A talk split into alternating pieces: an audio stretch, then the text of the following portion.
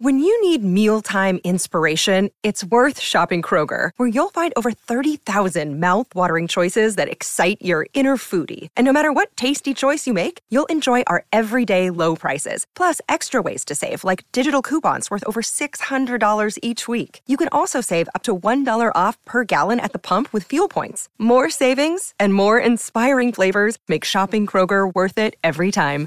Kroger, fresh for everyone. Fuel restrictions apply. Another day is here, and you're ready for it. What to wear? Check. Breakfast, lunch, and dinner? Check. Planning for what's next and how to save for it? That's where Bank of America can help. For your financial to-dos, Bank of America has experts ready to help get you closer to your goals. Get started at one of our local financial centers or 24-7 in our mobile banking app. Find a location near you at bankofamerica.com slash talk to us. What would you like the power to do? Mobile banking requires downloading the app and is only available for select devices. Message and data rates may apply. Bank of America and a member FDIC. Hello, everybody. This is Marshall Poe. I'm the editor of the New Books Network. NBN listeners like to read books and buy them. So we thought we'd tell you that right now, our friends at Princeton University Press are having a remarkable site wide sale. You can get 50% off books, including ebooks and audiobooks, with the code 50, F I F T Y, at checkout until May 31. You can save some real money on Princeton University Press books. I encourage you to go there and check it out. Welcome to the New Books Network. Hello, and welcome back to the New Books Network. I'm your host, David Hamilton Golland, professor of history at Governors State University in the Chicago Southland. We're speaking with Patrick Roberts, associate professor and ACUE distinguished teaching scholar in the Department of Leadership, Educational Psychology, and Foundations at Northern Illinois University. Today we're going back in time a few years to talk about a book he and Richard E. Stamz published in 2010 with the University of Illinois Press, Give 'em Soul Richard. Patrick, welcome back to the New Books Network. Thanks very much, David. It's great to be here again. Tell me, who was Richard E. Stamz? Well, Richard Stamz was a legendary pioneer of black radio in the 1950s.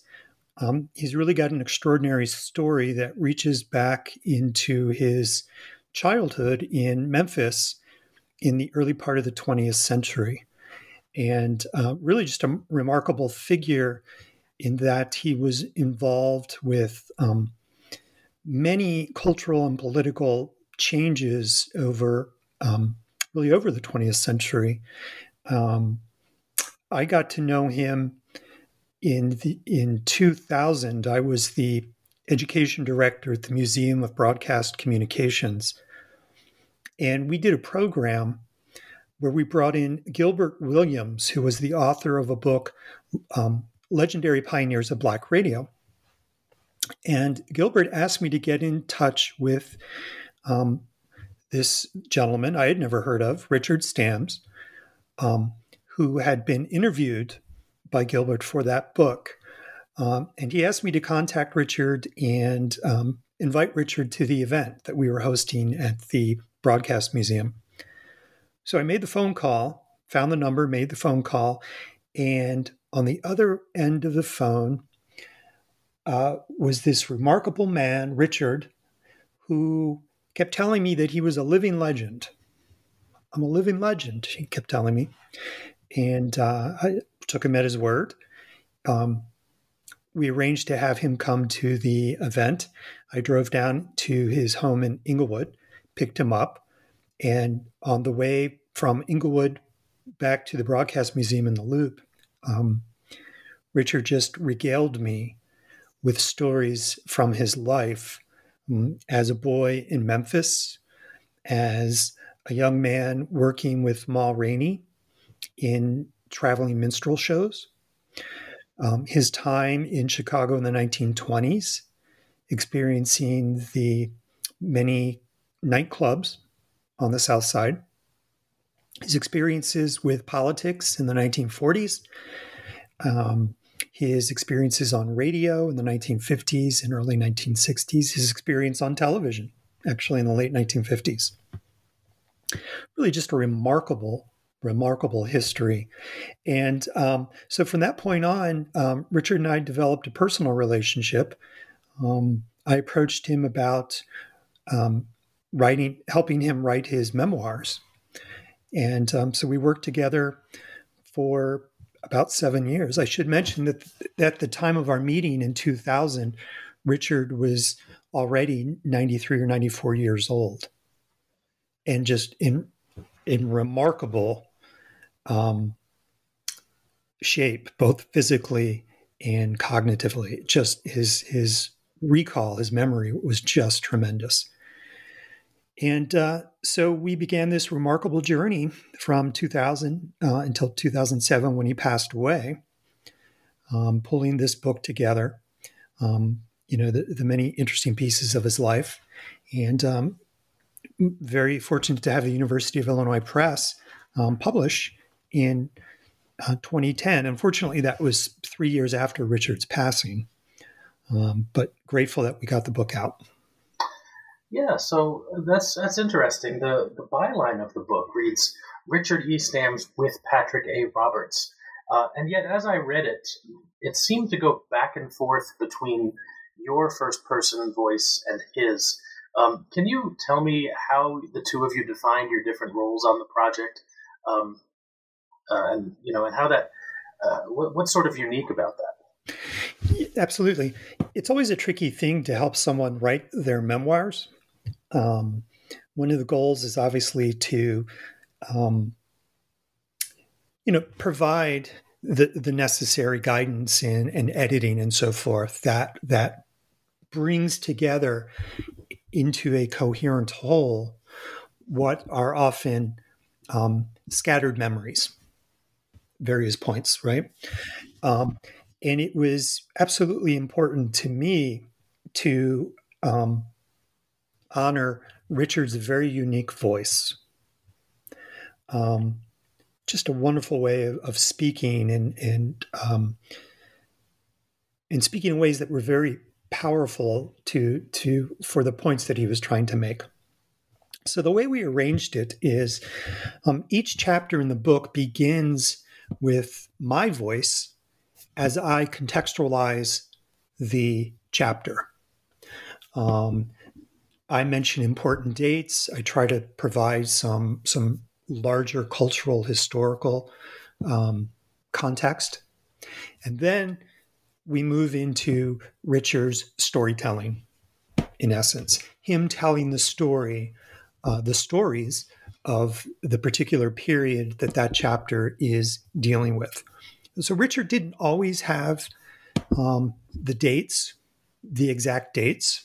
Um, the events of his life um, were richly varied. Um, so sometimes it was hard to keep track of chronology for him or to really pinpoint um, dates. For example, the exact date that he started on WGES radio in the 1950s. Wasn't quite sure. Richard also was a remarkable man because he kept everything. He he he didn't throw much away, and so he had a lot of really unique and rare documents in his possession as well that really helped me uh, in my role as the person who was piecing together the chronology and trying to nail down some dates. So, Richard and I would meet regularly over the course of those seven years. I would um, typically drive down to his home in Englewood, and we would spend lots of hours in his living room um, talking um, with the tape recorder running and him telling me these these these stories. Often we would go through um, his scrapbooks and some of these papers that he held onto, and those would spark additional remembrances. Um, occasionally, uh, we spent one great afternoon. We drove out to the old WGES studios um, on Washington, West Washington, and they were actually renovating the studio. Um, and they had, had long ceased to be a radio station. It had changed hands a number of times, and they were renovating it, turning it into a um, some sort of facility um, for um, homeless mothers, I believe. Anyway, the folks renovating the building very graciously invited us, us in, and uh, Richard toured the old WGES studios, and that really sparked some wonderful reminiscences. So um, that's how we operated. I took a trip to Memphis one time to do some research in the Shelby County archives, um, particularly related to Richard's birth. It occasionally was often, sometimes difficult to separate out fact from fiction. Part of Richard's um, uh, personality, his very strong personality, was when he um, got on radio in the 1950s, there was some um, self mythologizing going on as well as he created a radio persona. And um, as one can expect, and again, I worked with him until he was 101 years old.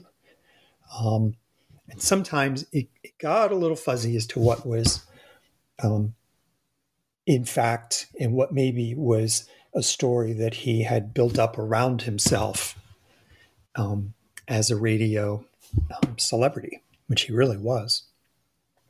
Yeah, I was. Um, I'm glad you went in went in that direction because I was actually going to ask you that. Um, and so it sounds like some of these chapters, or a lot of these chapters, are your transcriptions of recordings of him telling you stories. Is that accurate? That is accurate. Yes. So the the part of the chapter that is in his voice is absolutely his voice. Those are, are um, pretty direct transcriptions of the stories and that we got captured on tape. And so, what I think is one of the great things about the book, I think, is that his his personality really shines through, and he didn't hold back. And so, um, you know, some of the things he says, um, uh, you know, are, are strongly worded, um, to be sure. And he had lots of opinions about, um, you know, the, the, the many people in his life. Um, for example, Leonard Chess of Chess Records. For example, some of the other disc jockeys that he worked with at WGES, um, and so forth. So that was a, a real major goal of the book was to strike that balance between providing our readers with the right kind of context okay, this is what was going on in Chicago in the 1920s, say, and then Richard's, you know, voice in telling the stories. And I think those two things work really nicely together because it gives our readers a, a real nice sense of really just how how unique and pioneering, um, you know, Richard's uh, experiences were. Sure. Um, so certainly, while he was still alive and you were working together on the project, if there was anything in the recording that you couldn't quite make out for whatever reason, you could go back and ask him. But were there any moments after his death where you had to make a uh, an educated guess or a reasonable conclusion uh, about something that wasn't quite clear in the in the uh, in the recording? Yeah, you know that's a good question, and I can't think of anything specifically. There, it was. Um, definitely a challenge after his passing to um, it, can, you know edit the the tapes um, I had to assume that the way I was editing them and piecing them together was in a way that he would approve of. Um, I should mention that I worked very closely with Richard's daughter, Phyllis Stamz, who lived above him. And Phyllis and I, over the years, have, have grown very, very close. And um, she was just absolutely invaluable in helping facilitate, um, particularly in the early years, um, uh, my relationship with Richard. And then Phyllis worked with me closely after his death as um, the book came together into final form. I can't think of anything specifically that I, I struggled with I struggled to clarify um, with with Richard no longer there. Um, certainly, there were things that we kept out of the book that that I decided ultimately to keep out of the book that were um, particularly worded strongly. Uh, you know about various people, and and these things couldn't be confirmed one way or the other. and so it just seems better just to leave those those pieces out of the book. Um, Apocryphal stories about Mayor Daley. Yes, sort of exactly, and you know, and others. Uh, you know, Richard was very keyed in to, um, you know, um, political back rooms in the 1940s and the 1950s, and had very um, close relationships with a lot of um, well-known people. Um, you know, was very involved in their personal lives as well. So I had to make some decisions about, you know, what made sense to leave in, what made sense to leave out.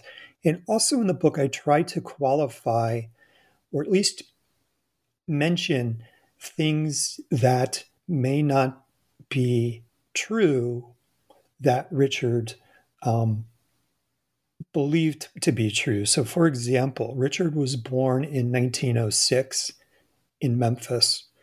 The story he tells is that he was born on April 1st, 1906, and he was born on a barge in the middle of the Mississippi River as his mother was um, trying to reach his father, who was working on one of the levees.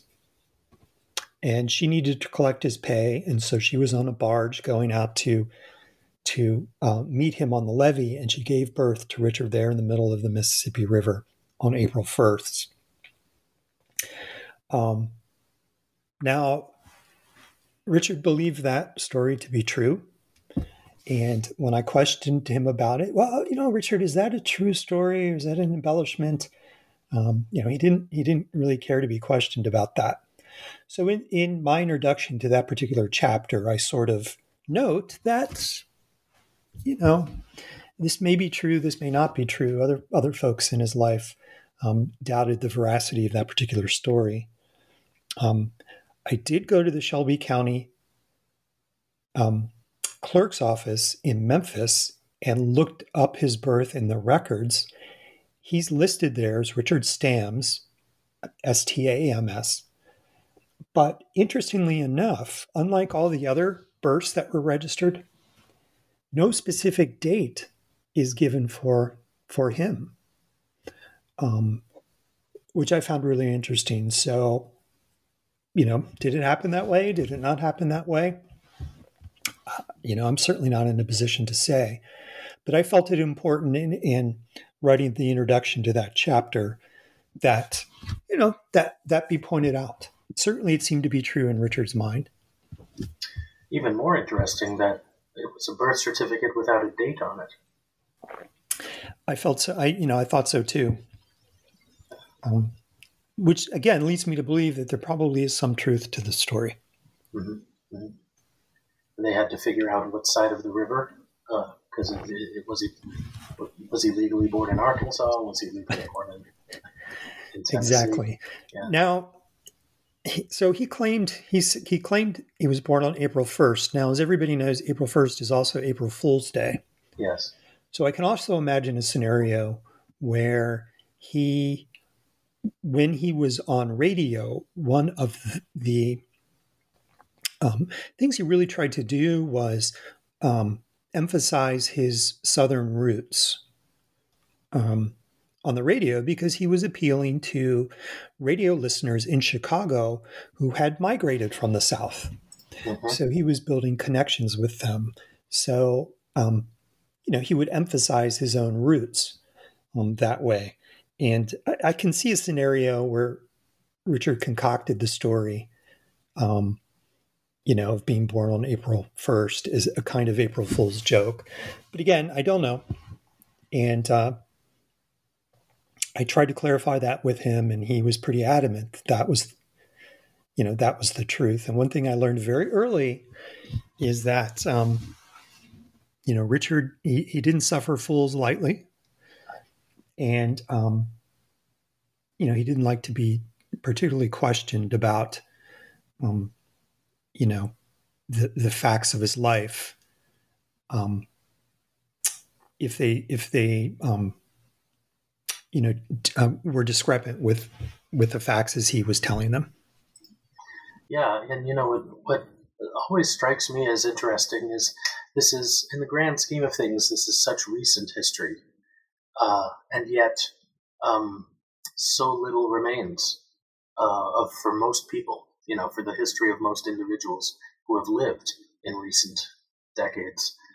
Um, then you find a birth certificate without a date on it, and there's no other corroboration for the uh, the date of birth, let alone the story that that he's he's repeating. And you just sort of have to do your best as a historian. Yeah, that's exactly right. And so I did try to do my best in, in corroborating a lot of the stuff, uh, a lot of the the things. But it's it's the balance, right? Because on the other hand, um, our histories are what we remember them to be, and um, in my work with Richard, I was always very confident that what he was telling me was exactly as how he remembered it. Mm-hmm. And he so, wasn't outright. He wasn't lying outright. Absolutely not. In yeah. in no way, shape, or form. And um, so I think that really provides the book with a really kind of rich um, texture I would say. And so there is a bit of back and forth between our voices as I introduce the chapter, and then and then Richard, um, you know, tells the stories. Um, I also wrote an epilogue. So after Richard passed away in um, 2007, um, just before he passed away, I took him to a birthday celebration. It was his 101st birthday celebration, and it was held at the WVON radio station um, that uh, Purvis Spann um, owned and operated. And um, Purvis Spann being also a legendary blues disc jockey um, who had been on WVON when Leonard Chess owned it in the 1960s. And um, I drove Richard, and um, it really was my last time having a really um, sort of of of personal interaction with Richard before he entered the hospital and then shortly thereafter passed away. And um, so I write about that in the epilogue and try to really capture, um, you know, who he was. And, and, by that point, he wasn't sure if he was 101 or 102. Um, and, you know, so you know, I, th- I think he was ready to let go at that point. But up until the end, he he was um, really committed to not only telling his story, but he was also committed to any kind of um, hustle that he thought would bring him the recognition that um, he felt he deserved, and, and I also feel he deserved. Um, and um, so, really, if um, folks are interested in the book, I really um, hope they'll they'll take the time to read the epilogue as well, because I think it's it's it offers up a very personal reminiscence of our relationship. And uh, I like that you refer to a lot of the things he he did as hustles. Uh, so I can ask you to tell the story of the sound truck. But you can you can either answer that or let me just put it out there for you. If you'd like to find something else that's really neat uh, or interesting, an interesting story from the book that you'd like to share with our listeners, that'd be great. Sure. Well, uh, definitely we can start with the sound truck. And when I say hustle, what I mean by that is entrepreneurialism. Richard, from a very early age, was an entrepreneur who strove always to um, make money. And um, wasn't always easy to do as a black man in America um, through much of the 20th century. And so, by hustle was he was looking for any opportunity he could to be successful in in making money in supporting himself and his family. So, for example, when he was a boy in Memphis, you know, he's he shined shoes. He would dance on street corners. They would um, collect holly from the tops of tall trees. He would he and his friends would shimmy up the trees. Um, this is rather dangerous to collect the holly and then sell the holly the um, holly at Christmas time. Um, so always, always working, always looking for new opportunities. Um, in the late 1940s, he had become, um, by that point, um, through his political involvement with the Democratic Party, he had been appointed um, by Adlai Stevenson, believe it or not, to be a factory inspector for the state of Illinois. So he would drive around the south side of Chicago and inspect, I say factories, places like dry cleaning establishments um, or manufacturing plants on the south side to make sure they were in compliance with whatever state regulations happened to be in force. And um, while while doing this one day, he came across a man who had what he referred to as a sound truck. Basically, it's a rolling billboard with loudspeakers. And uh, this gentleman would sell advertising for the billboards that were on either side of his. Um, at that point, it was a it was a, a big car, Plymouth, I believe, and then would you know drive around the neighborhoods um, advertising what was ever on the side of um, the vehicle. So Richard bought that vehicle from this man and went into business for himself. He referred to it as the sound truck because he hooked up these loudspeakers and he would play records in the truck as he drove through the neighborhoods with these signs advertising things like canned um, chitlins, for example, or VG wine, for example. And he would play records. Um, he traded the Plymouth in for a kind of cargo van, and so he expanded a little bit. And um, he would get records for free from um, new new emerging record companies like Chess Records or Vee-Jay Records or USA Records.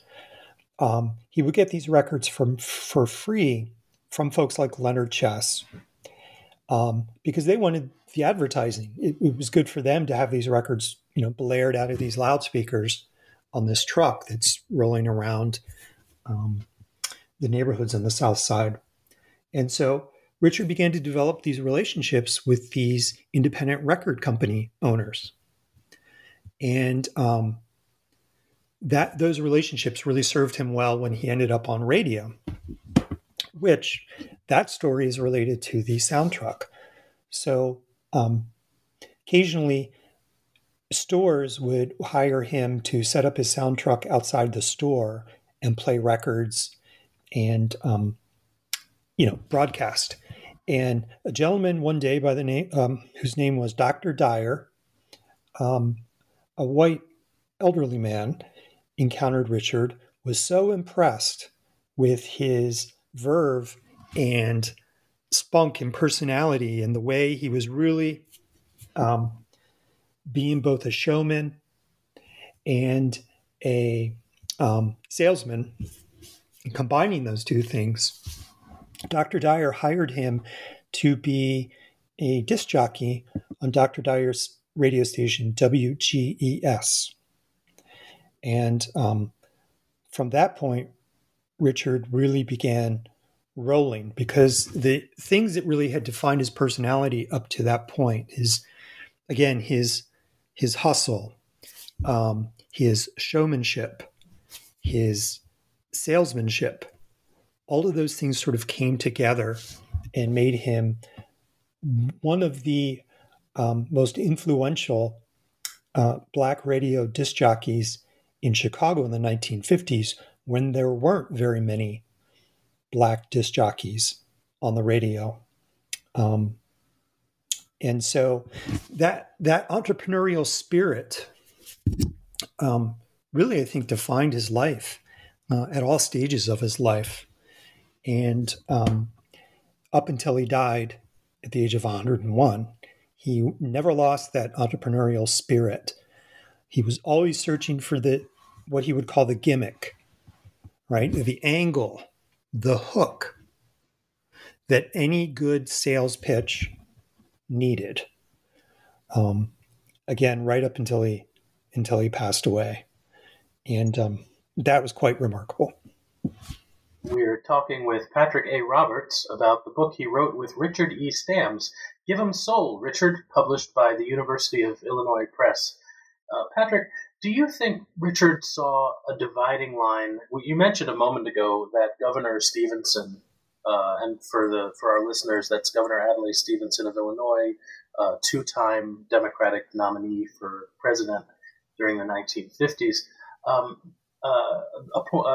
gave him the, the, some of these early opportunities um, in politics. And uh, do you think he saw a dividing line between music and politics? And if so, where did he place that line?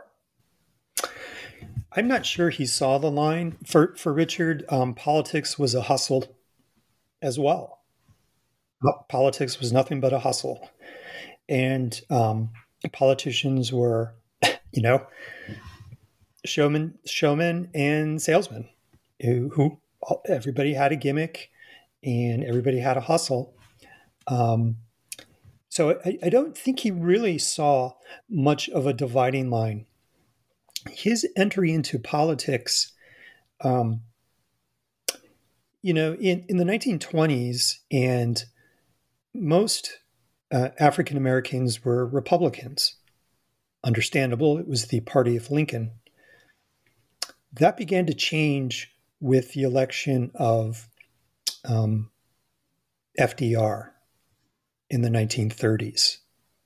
And so Richard, very early on, was a member of the Democratic Party, which had a, a strategy of winning over um, black voters in Chicago, winning them over to the to the um, Democratic Party.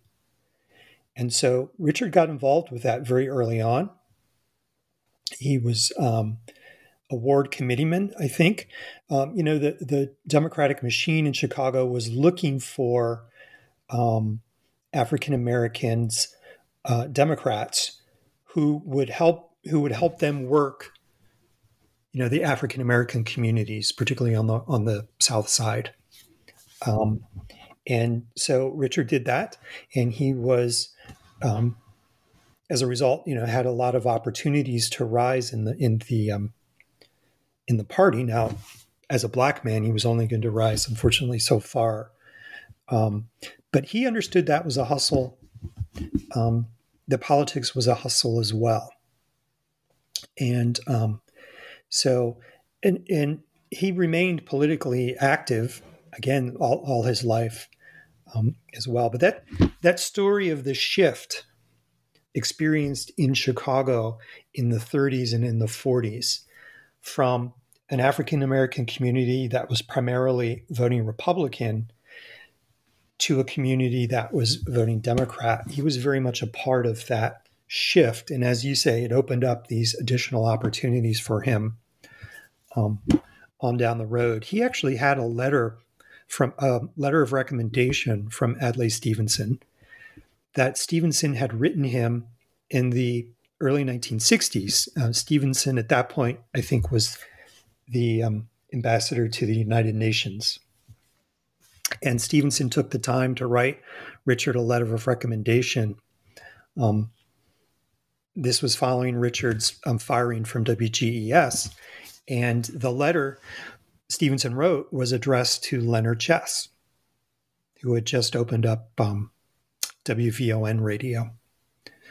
So it's it's kind of an interesting artifact of um, just how far Richard's political activism um, carried him. It also strikes me as uh, a mid 20th century story about celebrity politics, which is obviously something we're still wrestling with as a society today. I think so. That you know, um, the I, again, I go back to to to the hustle and to the gimmick. Um, And, you know, certainly in the book, Richard has interesting things to say about um, the first Mayor Daley and the first Mayor Daley's rise. But of course, Richard knew uh, knew of certainly the the mayors that had come before Daley, um, Cermak, for example, or Big Bill Thompson, as well. And all of these folks were were larger than life um, personalities. So, why did he get fired from WGES? Why, why did he have to get a letter from, uh, at that point, UN Ambassador Stevenson? Well, uh, Dr. Dyer was old, and uh, I guess he was no longer interested in running the radio station. So WGES was sold to um, a Texas based corporation, the McLendon Corporation. Um, that happened in about 1962. And WGES at that point became WYNR. And um, they cleaned house, essentially. And so Richard left um, WYNR. Now, around that time, too, um, were the payola scandals. And a lot of African American disc jockeys were unfairly targeted in in the federal government's interest in in prosecuting um, for payola. A lot of white disc jockeys got off easy. Um, Dick Clark, for instance. Dick Clark, for example, exactly. That's that's the classic example. The African American disc jockeys were not so lucky, and um, so Richard spent a brief time um, in prison uh, due to payola. Um, and when he got out, he was looking for work, and Leonard Chess had just opened up um, WVON. And um, Richard was hired by Chess, um, not as a disc jockey, but rather as a salesperson. Um, and um, he worked for WVN for a couple of years, not very long. Um, the, the book kind of goes into why ultimately Leonard Chess fired him from WVON. Um, Chess was a complicated figure, um, you know, to put it mildly. Um, and, um, you know, at that point, Richard went into another uh, uh, other business opportunities as a promoter um, as a scout for some of the independent record labels in Chicago. He himself, Richard, had his own small independent record labels. For example, um, Foxy, Dawn, Halo, Peso. These were some of the um, record labels that Richard himself owned, and, and so he would put out singles as well, mostly in, in the earlier um, 1960s um, in late 1950s. So artists like Harold Burrage, um, Freddie Robinson, for example. Um, but by the mid 60s, Richard's career in radio was effectively over after he left VON um, as a salesperson. But he's got a great story in the book about um, during his brief time in, in prison, um, the the side hustle he had in prison selling records. So he would he would smuggle in records, um, like Barbra Streisand records, and um, then he would sell them. Always a hustle. Always a hustle. Always thinking the man really had a genius for, um, for the gimmick, for the gimmick, for for the for the entrepreneurial angle he really, really did. So, looking back, why do you think it's a, uh, so important for people in Chicago today to know the story of Richard Stamz? Well, there's a continuity there. Um, I think in many ways, Richard's history is the history um, of Chicago in the 20th century. He came to Chicago as really as part of the Great Migration of African Americans from the South to the North looking for economic opportunity. he um, experienced the jazz age um, in Chicago in the 20s. And so in the book, um, readers can get a very rich sense of the, the, the many um, what were called black and tans. These were nightclubs that admitted both whites and blacks and uh, on the South Side. So it's a wonderful portrait of what life was like in Chicago in the 1920s. Um, and then I've spoken about his involvement with politics in the 30s and the 40s that really sort of captures that that shift, that demographic shift that was occurring in Chicago at that time and how that was impacting politics. And um, then, of course, you know, the post World War II um, advertising boom. Now, this is really interesting because one of the things that made Richard so successful on radio was his ability to um, combine showmanship with salesmanship. And he was able to do that at a time when national advertisers, um, you know, beer makers or bread makers and so forth, so or Seven Up, for example, which was his primary sponsor when he was on radio. On, on the very cover of the book, we have him with a bottle of Seven Up. Exactly. So these national um, comp- advertising companies um, were looking to hire or sponsor African American disc jockeys because they were beginning to understand the African American community as a consumer market in its own right. And so they wanted um, s- spokespersons who could speak directly to African American consumers um, as a targeted audience. And so Richard really sort of, it, it was kind of a, a perfect storm in a way because he really benefited from from that you know those demographic shifts and of course the post world war ii migration that added to the earlier great migration so a lot of folks from the south now living in chicago and these were folks who had grown up on blues music in the South. And so they were eager to hear this on radio in the North. And um, of course, record companies like Chess uh, were supplying that music. Disc jockeys like Richard Stamz were playing that music. And then advertisers were benefiting um, because they would um, sponsor these African American disc jockeys in order to reach the African American consumer market. So, in learning about Richard's history, one can really get a sense of, of Chicago's history and how things were changing in Chicago economically, politically, socially, and culturally. And Richard seems, you know, really to be a, a part of all of that um, throughout. Um, that's a that's a great answer. I, I have to say, there's a growing literature in recent years on the role of consumerism in uh, the timing of the successes of the 20th century civil rights movement.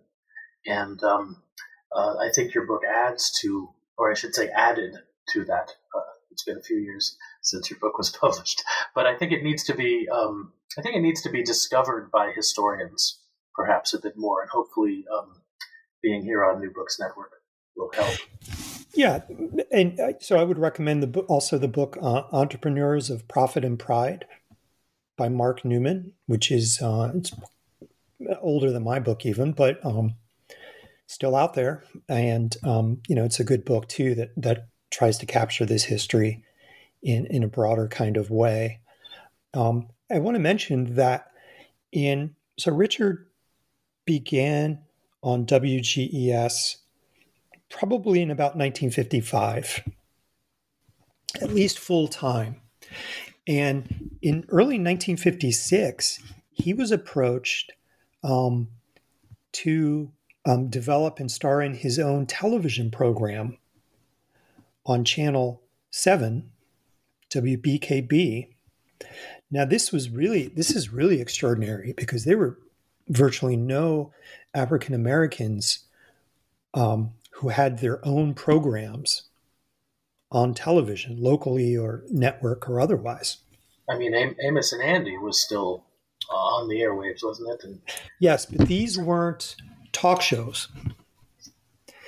These these weren't shows that were um, those those were shows. Of course, Amos and Andy was a, I guess, an early sitcom, a comedy, and and of course the joke um, played played on a lot of uh, stereotypes. Yes. Right.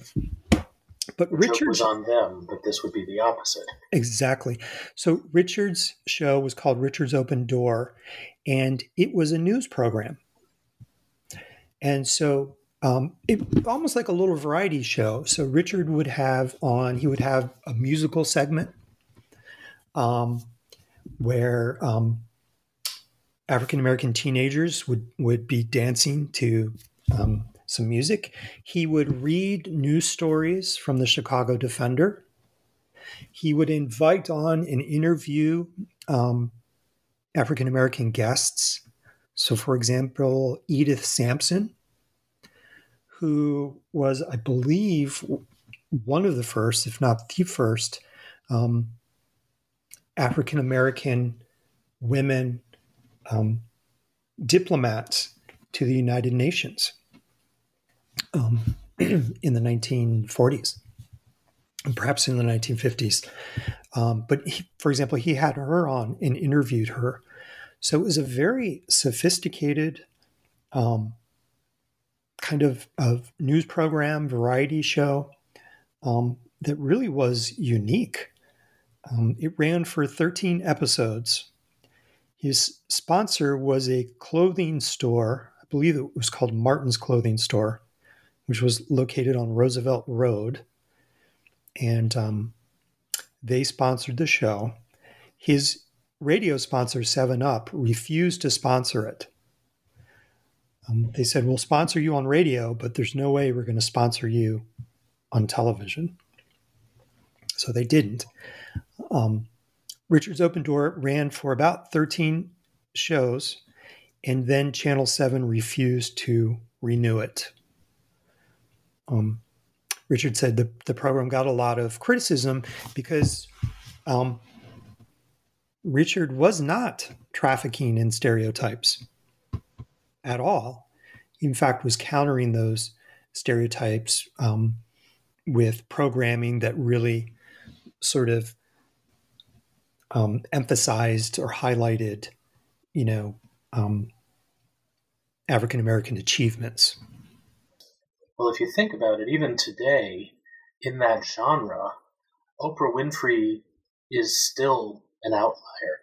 The Tonight Show has never been hosted by an African American, uh, nor The Late Show.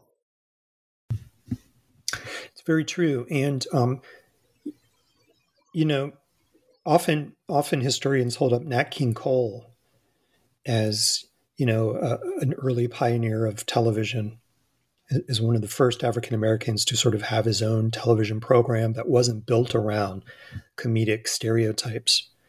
Um, but Richard's show on Channel 7 predates on Nat King Cole um, by a couple of months. So it really is, I think, a, um, a milestone in television history that too few people know about. Yeah, too few people. Well, uh, since publishing Give 'em Soul, Richard, you've worked with Bruce Iglauer on Bitten by the Blues about Alligator Records. Earlier this year, you and I spoke with Bruce about that book right here on the New Books Network. What are you up to lately? Good question. Um, you know, I, I, I, do some freelance work for New City, and um, for them, just published a record review um, available online currently. Where, uh, where online? Do you have the URL? Uh, I don't. You can go to uh, newcity.com, I believe. It's all one word. Um, New City being Chicago, uh, Chicagoland um, monthly alternative um, uh, Arts and Culture magazine, and um, also beginning to draft a manuscript on um, Wattstax, a cultural history of Wattstax. Um, you don't know Wattstax, David? Do you know you know Wattstax? Um, no, I want you to tell us about. Oh, sure. So, um, Stax Records in um, which was in Memphis, um, which rose to prominence in the 1960s and early 1970s. In 1972, Stax Records um, organized a concert in Los Angeles at the LA Coliseum called Wattstax. Um, and the purpose of this concert was to commemorate the Watts riots that had occurred um, some years prior. And so, a, a wonderful roster of um, Stax artists performed um, at this concert in 1972. And this year marks the 50th anniversary of that concert. Um, and so um, I've begun to draft a, a, kind of cultural history around that. Um, just looking at some of the musicians, some of the songs they performed, but also the historical and um, political contexts, you know, around that concert, uh, concert, and some of the personalities. Um, for example, Jesse Jackson, um, who was there and, and, delivered some really powerful speeches. Um, so, in, in in the music world, that's kind of the project I'm beginning to work on. Was that the same year that Berry Gordy moved Motown Records to Los Angeles? That is a really good question. It's around that time, I think. Yeah, that, you know that's a really good question. Um, we can look it up, and we'll have to look it up. Yeah. Yeah. And of course, uh, as you were describing it, I was thinking of Questlove's recent documentary "Summer of Soul." Uh, yeah, and of course, our our listeners can probably already have watched it on Hulu. Uh, yeah, it's a great, it's an absolutely wonderful documentary. Yeah, agreed. Um, agreed. And um, yeah, and there's there is a film, a Wattstax film, that if listeners haven't um, an opportunity to, to to see, I really highly recommend it. So this is spelled W A T T S, as in the neighborhood in South Central Los Angeles, and then S T A X, as in Stax Records. Exactly. Very good. The book is Give 'em Soul Richard by Richard E. Stamz and Patrick A. Roberts, published by the University of Illinois Press. Professor Roberts, thank you again for speaking with us today on the New Books Network. Hey, David, thank you very much. Um, I really enjoy um, talking about Richard, and there's a lot we didn't get to just because it's just so rich. And so I encourage listeners, if, if they're interested in any of this and really learning about a just a remarkable journey through the 20th century, um, I encourage them to um, check out the book. Me too. Thanks again, and thanks to everyone for listening.